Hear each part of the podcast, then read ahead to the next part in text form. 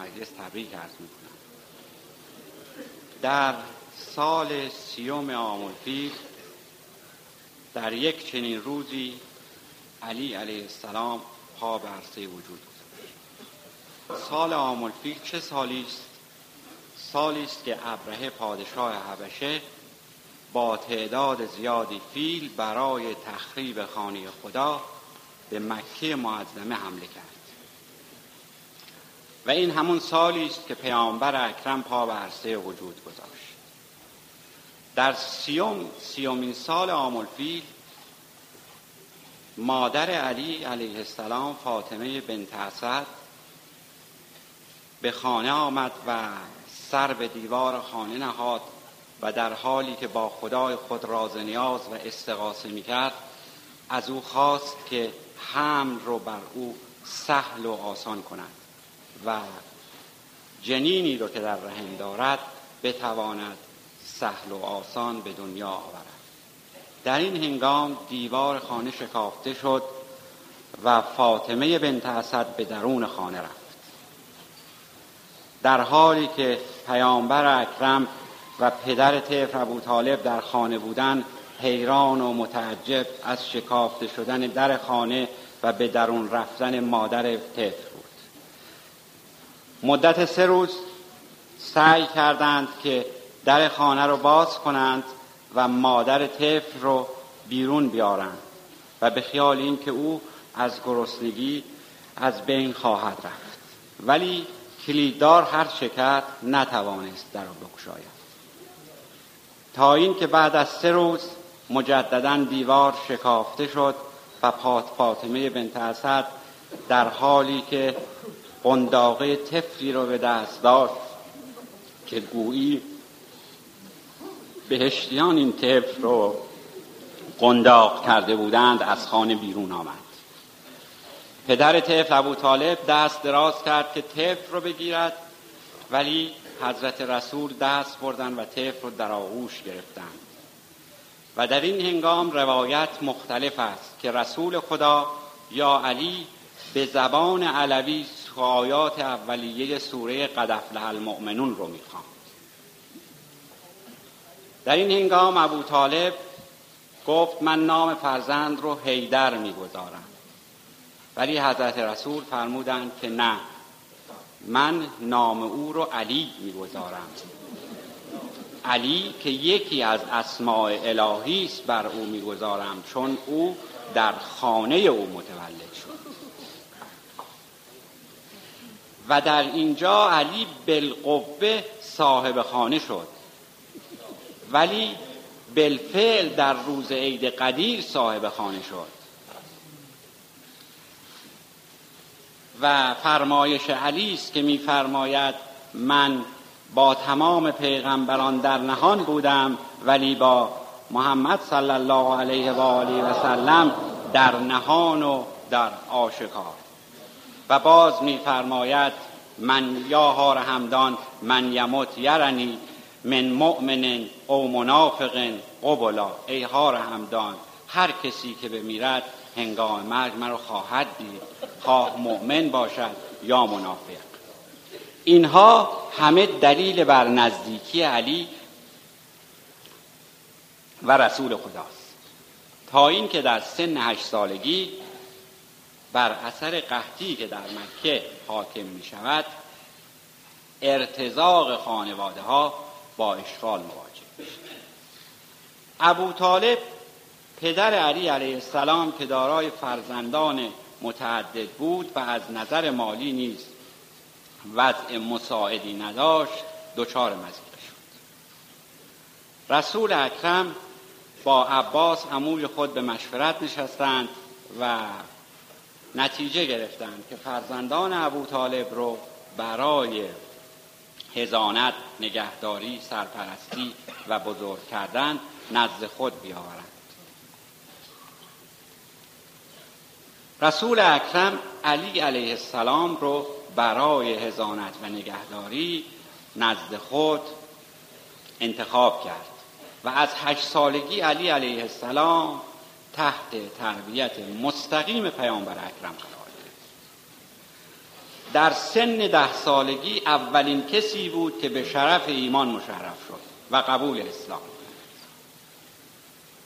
از مردان او و از زنان خدیجه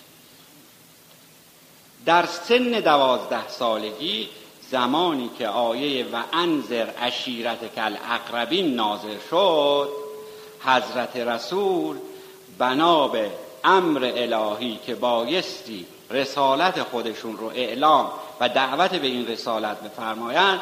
سران قریش و نزدیکان خودشون رو دعوت کردند در جلسه و رسالت خودشون رو به انها اعلام و سوال فرمودند که کیست در میان شما که قبول این رسالت رو بکنند.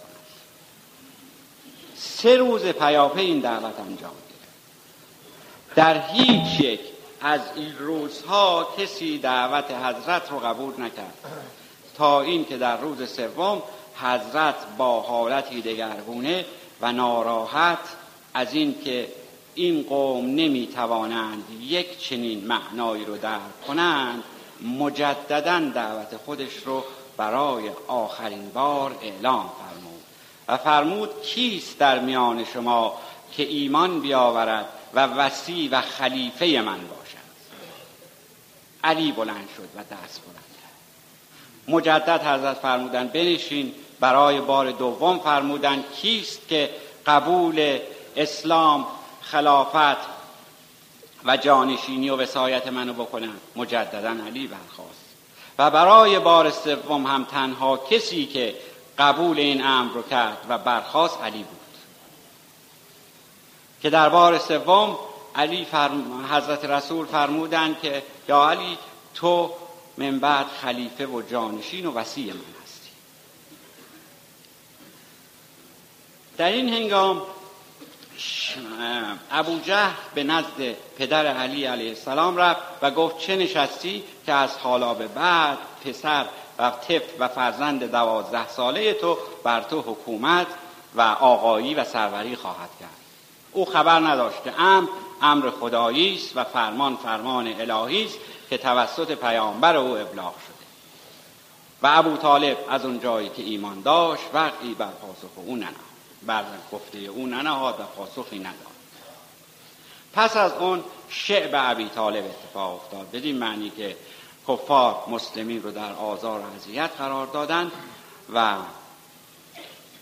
بنا به پیشنهاد ابو طالب مسلمین رو پیغمبر و علی هدایت کردند به درهی و در اونجا پناه دادند و خود ابو طالب رابطی بود بین اینها و شهر برای گرفتن آزوقه و مایحتاج ضروری و اولیه و به دلیل اینکه هدایت اولیه از طرف ابو طالب بود و نیز کمک رسانی توسط او بود این دره یا شعب به ابو طالب معروف شد.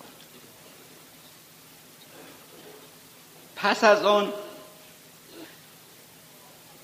در سال دوازدهم هجری قضیه معراج پیش آمد.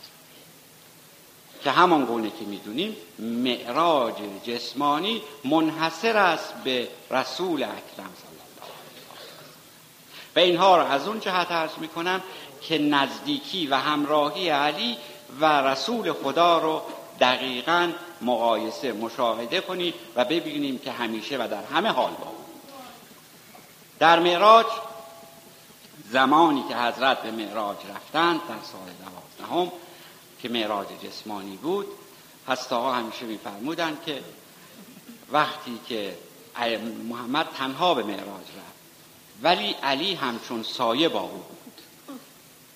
خورشید در جهات مختلف وقتی به هیکل انسان میتابد سایه را در جهات مختلف منعکس می کند گاه در جلو گاه در پهلو گاه در چپ و گاه در راست. و علی نیز همانند سایه همراه حضرت رسول. تا اینکه حضرت خواستند به حضور برسند و جبرئیل نیز در خدمت بود. برگشتند دیدن جبرئیل نمیاد. سوال کردند که تو چرا جلوتر نمیآیدی عرض می‌کنه از اینجا به بعد جای من نیست. اینجا جای عاشق و معبود و محبوب است.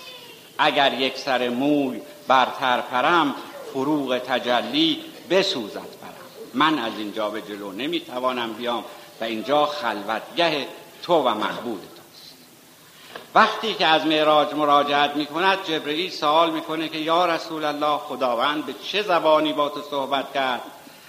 و حضرت رسول میفرمایند خداوند به زبان علوی با من و باز در اینجا مقام علی معلوم میشه. این کیست که خداوند با زبان او با پیامبرش صحبت می‌کنه پس از اون قضیه لیلت المبیت پیش بیاد. لیلت المبیت شبی بود که کفار قصد کردن حضرت رسول رو بکشن و قصد جان مبارک حضرت علی رو مخاطب قرار دادن و فرمودند که آیا تو حاضری که امشب در جای من بخوابی و اینها قصد جان منو دارند علی عرض می‌کنه یا رسول الله اگر من در جای شما بخوابم شما به سلامت خواهید رفت. حضرت میفرمایند بله تو اگر در جای من بخوابی خطری متوجه من نیست. در این هنگام علی میفرماید سر و تن و جان من فدای تو. هزاران هزار همچون علی فدای تو. من بله میخوابم. با کمال میل و عشق در بستر تو میخوابم و خوابید علی و ابوبکر به طرف مدینه حرکت کردند. و در قاری پنهان شدند که مشرکین نتوانند به اونها دسترسی پیدا ترس و وحشت عجیبی بر ابوبکر حاکم شد که در این انگام میفرمایند که سکینه قلبیه نازل شد. برای اینکه ترسی که به ابوبکر نازل شده بود از او جدا شود و این ترس باعث نشود که حد بین بره و حتی ظاهر قضیه رو هم خداوند درست کرد. به این ترتیب که جلوی قار تار انکبوتی بسته شد و در اطراف قار کبوترانی آمدند و لانه درست کردند و تخمی در آن گذاشتند که کفار وقتی رد شدند می‌دیدند که اینها هستند. تصور نمی‌کردند که کسی در این هنگام و در این زمان و به این زودی داخل این قار شده باشد. و رد شدند و اونها به سلامت و پس از اون وارد مدینه شدند. در این هنگام حضرت بین مهاجرین و انصار مهاجرین کسانی بودند که با حضرت رسول از مکه معظمه به مدینه منوره هجرت کرده بودند. و انصار مسلمینی بودند که در مدینه بودند. حضرت بین اونها عقد اخوت بین هر یک از انصار و مهاجرین عقد اخوت و برادری خوانده شد. تنها علی بود که برای او برادری انتخاب نکردند. آمد به حضور حضرت رسول و عرض می‌کنه یا رسول الله برای من برادری انتخاب نکرد. حضرت میفرمایند انت اخی فی دنیا و الاخره تو برادر من هستی در دنیا و آخرت. و او رو برادر خودشون در مدینه خطاب کردند و عقد برادری بین خودشون و او رو جاری بعد از این قضیه حضرت دختر خودشون رو فاطمه زهرا رو به عقد و نکاحی در آوردن و از اون وقت علی داماد حضرت شد. پس از اون غزوه احد انجام در غزوه احد جنگ مغلوبه شد به طوری که قوای مسلمین و پیامبر شکست خوردن و فقط دو نفر برای حضرت موندن. یکی علی و دیگری ابو دجانی حضرت رسول به ابو دجانی میفرمایند که تو می‌توانی به نزد خانه و خانوادت برگردی و من عهد و پیمانم را از گردن تو برداشت و در تاریخ اسلام در دو جا هست که عهد و پیمان از گردن مسلمین برداشته می شود یکی همین جاست که به طور انفرادی رسول خدا عهد و پیمان از گردن ابو دجانه برمیدارد و یکی دیگر در شب آشوراست که حسین ابن علی علیه السلام به طور دست جمعی بیعت رو از گردن تمام کسانی که همراه او به کربلا آمده بودن برمیدارد. در اینجا که به طور انفرادی حضرت بیعت رو از گردن ابو دجان برداشتند و فرمودند تو می‌توانی به سلامت به خانه و خانوادت برگردی و علی تنها برای من کافی است بماند. ابو دجانه عرض می کند خب من به خانه هم بروم مگر خانه برای من میماند؟ به نزد فرزندم بروم که نمیماند. همسرم که نمیماند. اون چه که برای من میمانی تو هستی. و من دست از دامن تو بر نمیدارم. حضرت در حقش دعا کردم به میدان رفت. و جنگید. اونقدر جنگید تا ضربتی خورد و به زمین افتاد که می نویسند علی علیه السلام همانند شیری به بالین او رفت و او رو در آغوش کشید و به حضور حضرت رسول آورد. به حضرت عرض می‌کنه یا رسول الله حال از من راضی شدی؟ حضرت میفرمایند بله من از تو راضی شدم خدا هم از تو راضی باشد و در این هنگام جان علی مجددا شروع به دفاع از پیامبر کرد. با همون شمشیر دفاع می‌کرد شمشیر شکست. شمشیر دیگری شمشیر دیگری و بار سوم که شمشیر رو گرفت ندای آسمانی آمد. لا فتا الا علی لا سیف الا ذوالفقار. نیست جوان مردی جز علی و نیست شمشیری جز ذوالفقار. و اینجا باز مقام علی رو معلوم. در جنگ خندق زمانی که کفار قصد حمله به مدینه رو داشتند بنا به پیشنهاد سلمان فارسی خندقی در اطراف مدینه کنده میشه و اون رو پر از آب می‌کنند که کفار نتوانند به مدینه حمله کنند. در این هنگام امر ابن عبدود که از پهلوانان قریش و مخالفین حضرت بود شروع به رجزخانی می‌کنه و مبارز میطلبد. و تنها کسی که در مقابل او حاضر می شود و جواب حل من مبارز طلبیدن او رو می دهد علی علیه السلام است. می رود و با او جنگ تن به تن می‌کنه و او رو به هلاکت می که باز حضرت رسول در اینجا میفرمایند کل ایمان در مقابل کل شرک قرار گرفت. که علی رو کل ایمان تشبیه میفرمایند در مقابل کل شرک. پس از اون در غزوه دیگری مسلمین وقتی که می‌روند در چند بار مختلف در غزوه خیبر دوچار شکست پیاپی میشن حضرت رسول شب میفرمایند که من فردا پرچم اسلام رو به دست کسی خواهم داد که هم او خدا و رسول رو دوست داره و هم خدا و رسول او رو دوست دارند و او خیبر رو فتح خواهد همه متعجب خواهند بودند که این فرد کیست که پیامبر این چنین قاطع و محکم درباره او صحبت صبح که می شود می بینند پرچم در دست علی علیه السلام. علی با قدرت ولوی با قدرت علوی خودش. در خیبر رو که می نویسند تنها و داشت از جا می کند و پلی قرار می دهد برای این که قوای مسلمین از روم رد بشن و قبر رو فتح پس از اون فتح مکه پیش میاد زمانی که فتح مکه پیش میاد حضرت رسول در جلوی خانه دستشون به حالت پنجه می‌گیرند و به علی علیه السلام میفرمایند که پایت رو روی دست من و شانه من بگذار و برو و بتها رو بشکن. علی امتناع می‌کنه از این کار و می‌گوید این خلاف ادب است که من پایم رو به دست و شانه مبارک شما بگذارم. حضرت میفرمایند نه تو نمی‌توانی وزن من رو تحمل کنی. و درست هم همین بود. چرا؟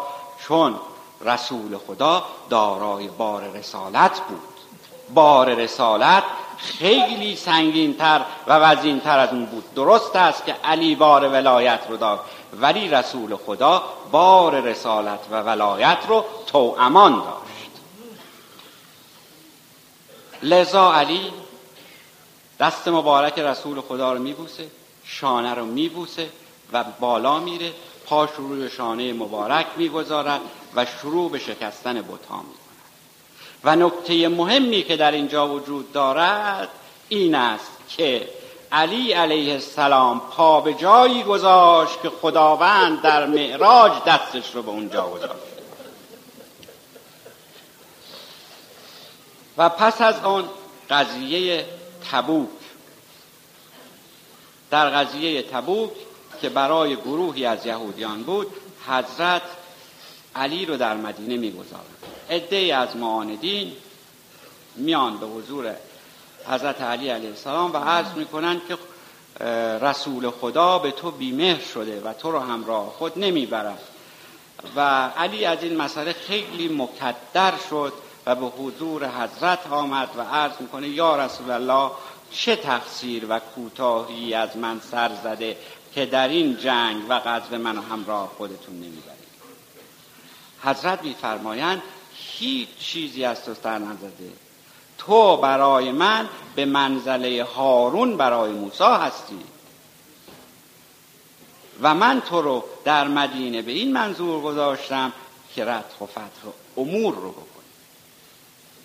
باز مقام علی رو در مورد نزدیکی او به حضرت رسول در قضیه براعت می‌توانیم ببینیم زمانی که سوره براعت نازل شد براعت سوره بود که مرسوم بود در بین قریش که وقتی تواف می‌کردن حرمت خانه رو در نحوه لباس پوشیدن رعایت نمی‌کردن. و گاهی اوقات برهنه و اوریان تواف می‌کردن و بعد از اینکه تواف می‌کردن لباسشون رو به دور میانداختن و برهنه بردن. به این لحاظ سوره براعت رو خداوند نازل فرمود و پیامبر این سوره رو به ابوبکر داد که به مکه ببره و به اونها ابلاغ کنه. ولی وحی نازل شد بر رسول خدا که این سوره رو به یکی از نزدیکان خودت بده برای ابلاغ به کسانی که در مکه تواف خانه می‌کنن. حضرت فورا علی علیه السلام رو فرستادند که سوره رو از ابوبکر گرفت و شخصا برد و در مکه ابلاغ امر پیامبر رو پس از آن قضیه حجت الوداع پیش میاد آخرین سفری که پیامبر اکرم به مکه معظمه مشرف میشه پس از انجام مراسم حج در مراجعت به مدینه جبرئیل بر پیغمبر نازل میشه که یا رسول الله بلغ ما انزل. رسالت خودت رو به اتمام و علی رو به جانشینی و خلافت خود تعیین. حضرت اقدامی در این مورد نمیفرمایند تا مجدد جبرئیل نازل می شود و امر خداوند رو ابلاغ می کند باز هم حضرت چیزی نمی‌گویند تا بار سوم به صورت امریه ابلاغ می شود به رسول خدا که بایستی این کار رو بکنید و پیامبر در جواب میفرمایند که علی جوان است و دشمنان زیادی دارد و من اگر این کار رو بکنم ممکن است برای او خطرات جانی در پی داشته باشد. مجددا وحی میشه که تو رسالتت رو به انجام و کمال برسون و ما او رو حفظ می‌کنیم و جانش رو از خطرات محفوظ نگه خواهیم داشت. در این هنگام حضرت در محل قدیر خم یعنی محلی رو می‌گویند که آب باران در اون جمع میشه. در اونجا توقف میفرمایند. منتظر میشن عده از کاروانیان که نرسیده بودند از عقب برسند. عده و تعدادی از کاروانیان هم که به جلو رفته بودند امر فرمودند که مراجعت کنند و جمع کاروان در محل خدیر خم متمرکز و مجتمع بشن. و در این هنگام حضرت از جهاز شطورها منبری ساختند و بر بالای اون منبر رفتند بر بالای اون منبر رفتند و بعد از اون که خطبه مفصل و قرایی رو قرائت فرمودند دست علی علیه السلام رو گرفتند و بالا بردن به طوری که می نویسند موهای زیر بغل پیامبر دیده می شد فرمودند من کنت مولا فهازا علی مولا هر کس که من مولا و آقای او هستم علی نیز مولا و آقای اوست و بدین ترتیب او رو به جانشینی خودشون تعیین فرمودند و دستور فرمودند که خیمه برای حضرت زدند و دستور فرمودند که کاروانیان بروند و با او بیعت کنند. و اولین کسی که بیعت کرد عمر بود و عرض می‌کنه حضور علی که یا علی به به به تو که امروز آقا بر من و هر مسلم و مسلمه در اینجاست که همونطور که در اول عرض کردم علی بالقوه صاحب خانه بود در اینجا بالفعل نیست صاحب خانه چون پیامبر اکرم همانند دیگر پیامبران دارای سه جنبه بود. جنبه بشری جنبه رسالت و جنبه ولایت جنبه بشری ایشون همانند دیگر مردم جنبه انسانی است که هر بشری دارد. نیاز به غذا خانه لباس و دیگر چیزهای روزمره دارد. جنبه رسالت جنبه بود که در ایشون تمام شد و به همین دلیل ما معتقدیم که بعد از رسول اکرم پیامبری نخواهد آمد و ایشون خاتم پیامبر آمد. و جنبه دیگر پیامبر جنبه ولایتی ایشون که این جنبه رو در روز عید قدیر خم به علی علیه السلام منتقل فرمودند.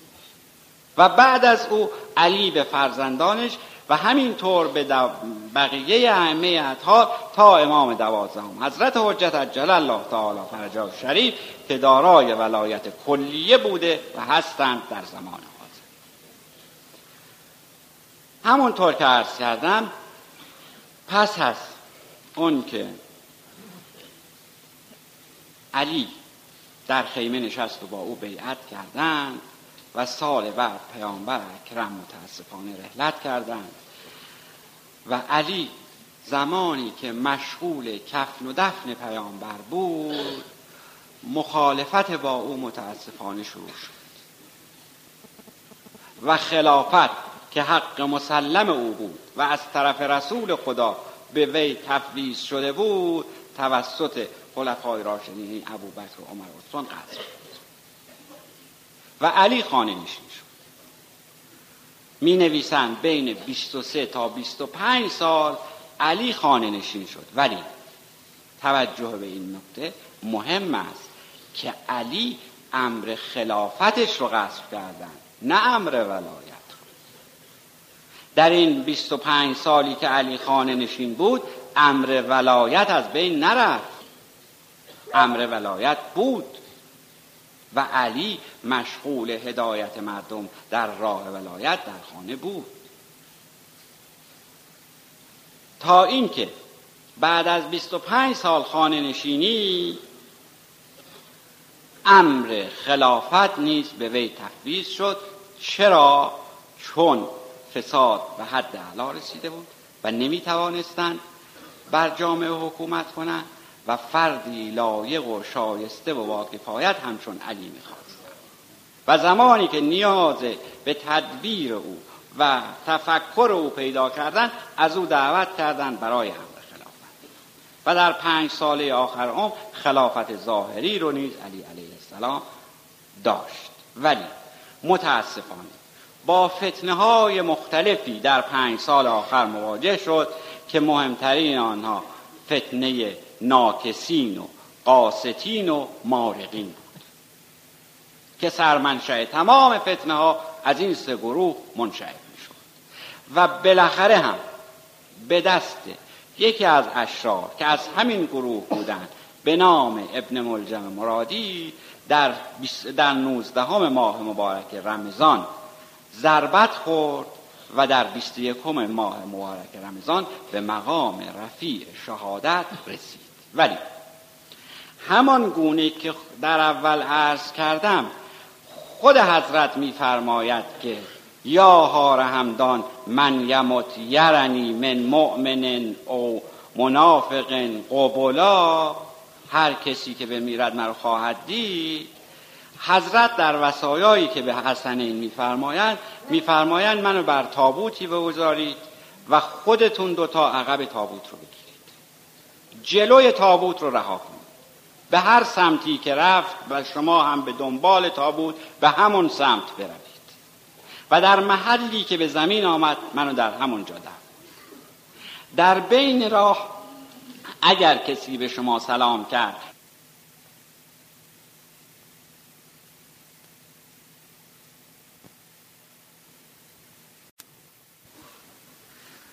وقتی که می رفتند سواری به مقابل اونها رسید که نقاب بر صورت داد.